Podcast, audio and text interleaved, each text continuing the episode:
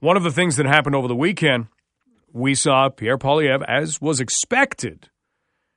He was named the leader of the federal conservative party and did so in a landslide, an absolute landslide. We had a chance to talk with Professor Matt Farrell from Fanshawe College. One of the first things we asked Professor Farrell was whether or not he could believe how much Pierre Poilievre had won by. There were definitely a lot of questions about how the down ballot support would shake out, and some people maybe were thinking that there might be a move towards Leslyn Lewis or something like that. Um, I really don't know if people suspected that the margin of victory would be so big. I think there was a recognition or maybe even a resignation that Jean Charest was not going to do it. He didn't didn't look like he mathematically had a path to win. Um, but just the the intensity of the support, the margin of victory um, that Poilievre was able to secure, I think really did surprise a lot of people. In terms of the party, I mean, it's exciting. There were a lot of new membership signups. There was a lot of fundraising from new donors, so that's good. That's something positive they can take away from the campaign. They'll love that. In terms of the final number of votes, 400 or so thousand votes being returned, I mean, that was really high as well. So, in terms of you know where the party goes or how they how they look at this in the um, you know just in the recent past this is a good thing. This is what they want to see a popular leader with a real big margin of victory so they don't have to worry about some of the same infighting that they had last time around. Professor Farrell, we've talked about this before, and we've had some really good conversations with people who say they are card carrying conservatives, and they just they're they're not finding someone who speaks for them. They're not finding that representation based on who the leader is. Is that something that Pierre Poilievre has to address immediately? He does. And that's a tough one because conservatives are going to look different around the country. Um, they're going to look different where they are in their lives and, and their career. And it is hard to speak to all those folks, especially in a in a party that is more ideologically oriented. You look at the liberals; they're they're much more of a brokerage party. They can sort of throw anything into the shopping cart, and, and people will be okay with it. That's just the nature of a brokerage party.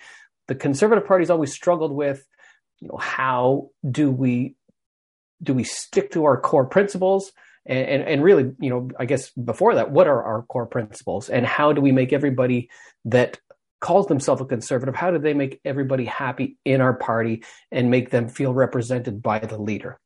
And so, yeah, that's that's a challenge for for the new leader. I think also math is something that Pierre Poilievre is is focused on because when we look at the election results from from the 2021 election, 13 seats uh, were lost to the Liberals and the People's Party represented the margin of victory. They were the difference. So I think those 13 seats were the priority. Can we get those people back into the conservative tent? And that's why I suspect we saw such a strong embrace of, of the convoy protest and some of the rhetoric around that and the opposition to traditional media. That was definitely um, strategically trying to shore up the right flank. Let's get those People's Party voters back into the conservative tent to make them feel represented by the party, make them feel like they've got a place in it.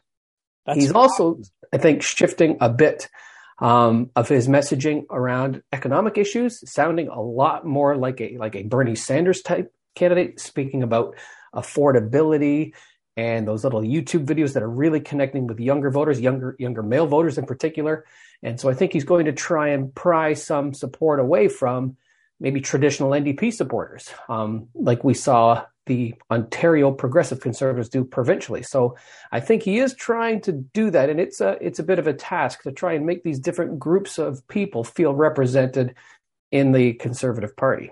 That's fascinating to hear you say that. We're talking with Professor Matt Farrell from Fanshawe College, professor of political science, because there are a lot of people who are looking at maybe Pierre Poilievre who haven't necessarily followed everything to the letter, but are looking and saying, yeah, yeah, yeah, he's he's just the guy who's supporting the convoy protesters. That's the line that he's going on. And how's that going to translate to the rest of the country? You're never going to have that support go over big enough in order to become prime minister. But you're pointing to the fact that all you had to do was bring that part of the conservative party maybe back to the regular conservatives. That's that's really interesting to hear That is the strategy. And that's that's going to get you within striking distance. That's not the whole ball game. So for him to at least solidify that part of his coalition, that was step 1. Now, step 2, can you grow? Can you grow the electorate that's going to come out and support you on election day? And when I think back to Justin Trudeau doing this in 2015, he was really able to increase his support in the sort of 18 to 39 ish age bracket. And I think that's where the um, the sort of you know in terms of the next phase for for Poilievre, that's where it's going to be. Can you get new voters that currently aren't voting, or, or maybe they wouldn't identify with conservatives right now? Can you get them into your um, camp? When you look at the difference between the 21 and uh, excuse me, the 2019 and the, and the 21 elections, there wasn't a lot of change the electorate is pretty static right now. It's polarized by geography. It's polarized, um, you know, things like population density and ideology. Each party's sort of got the their their, their floor. They they know how well they're going to do, and there's not a lot of room for them to grow. In order for Poilievre to do that, um, and it's unlikely that he'd be able to sort of sway um, disaffected liberals. I think the um, the strategy here is to try and attract younger voters. And so again, those those YouTube videos, those messaging about the economy being unfair, you can't afford anything, you can't, uh, you know, your wages are evaporating with inflation. All of those are really designed for for a very specific audience, one that might not want to consume traditional journalism. They don't mind getting their uh, their um, their information, their news from from outlets like YouTube or TikTok and so he's really speaking to those people. It's kind of like a class based politics, but not in the, the traditional class sense, just, just in terms of speaking about affordability. And I think that's how he's going to try and approach this, you know, approaching the next election, whenever that is. Get some younger people to vote for us. And hopefully that can win us some of those seats in the larger urban centers that they really need to break into. That's been a real challenge for, for the party in the last two elections.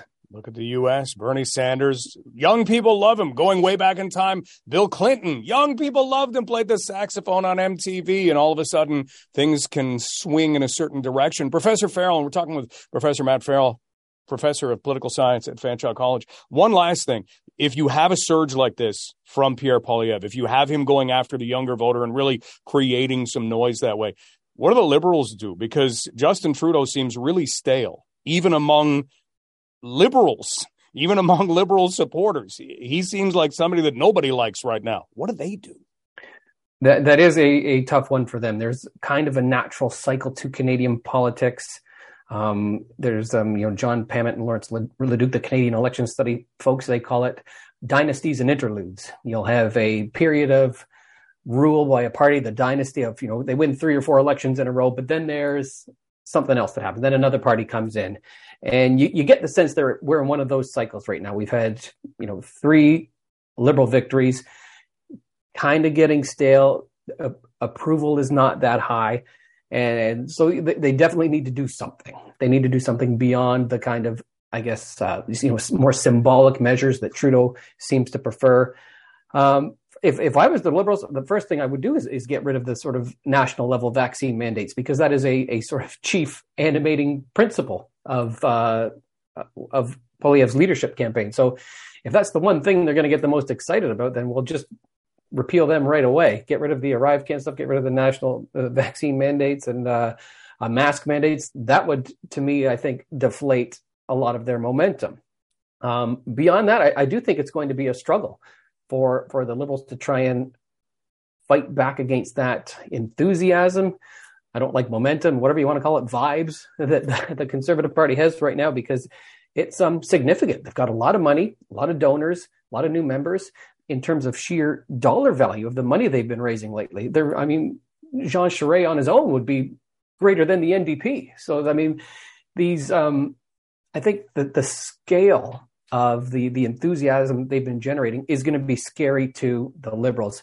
I also think it's scarier for the NDP because the NDP really needs to worry about losing some of those more economic focused voters um, to Poilievre. And I think that's where, you know, we did see provincially in Ontario that happened. We saw the Conservatives win a few seats from the NDP. So I think the Liberals are worried. The NDP probably a little more worried because they've got that to worry about, but also the issue of product differentiation. They're in a sort of coalition, um, whatever you want to call it, with the Liberals right now. So, how do you stake out a spot within that kind of economic debate that significant, significantly can differentiate you from from the liberals and this um, very sound economic messaging that's coming from Pierre? I say sound. I mean maybe not in, in terms of fundamental understandings of economics, but at least sound in terms of its ability to resonate with voters. Canadian politics maybe has gone through a lull where things haven't been as interesting as they could be. The lull seems to be over. Professor Farrell, we'll look forward Indeed. to mm-hmm. chatting again. Thanks for the time. Thanks so much, Mike.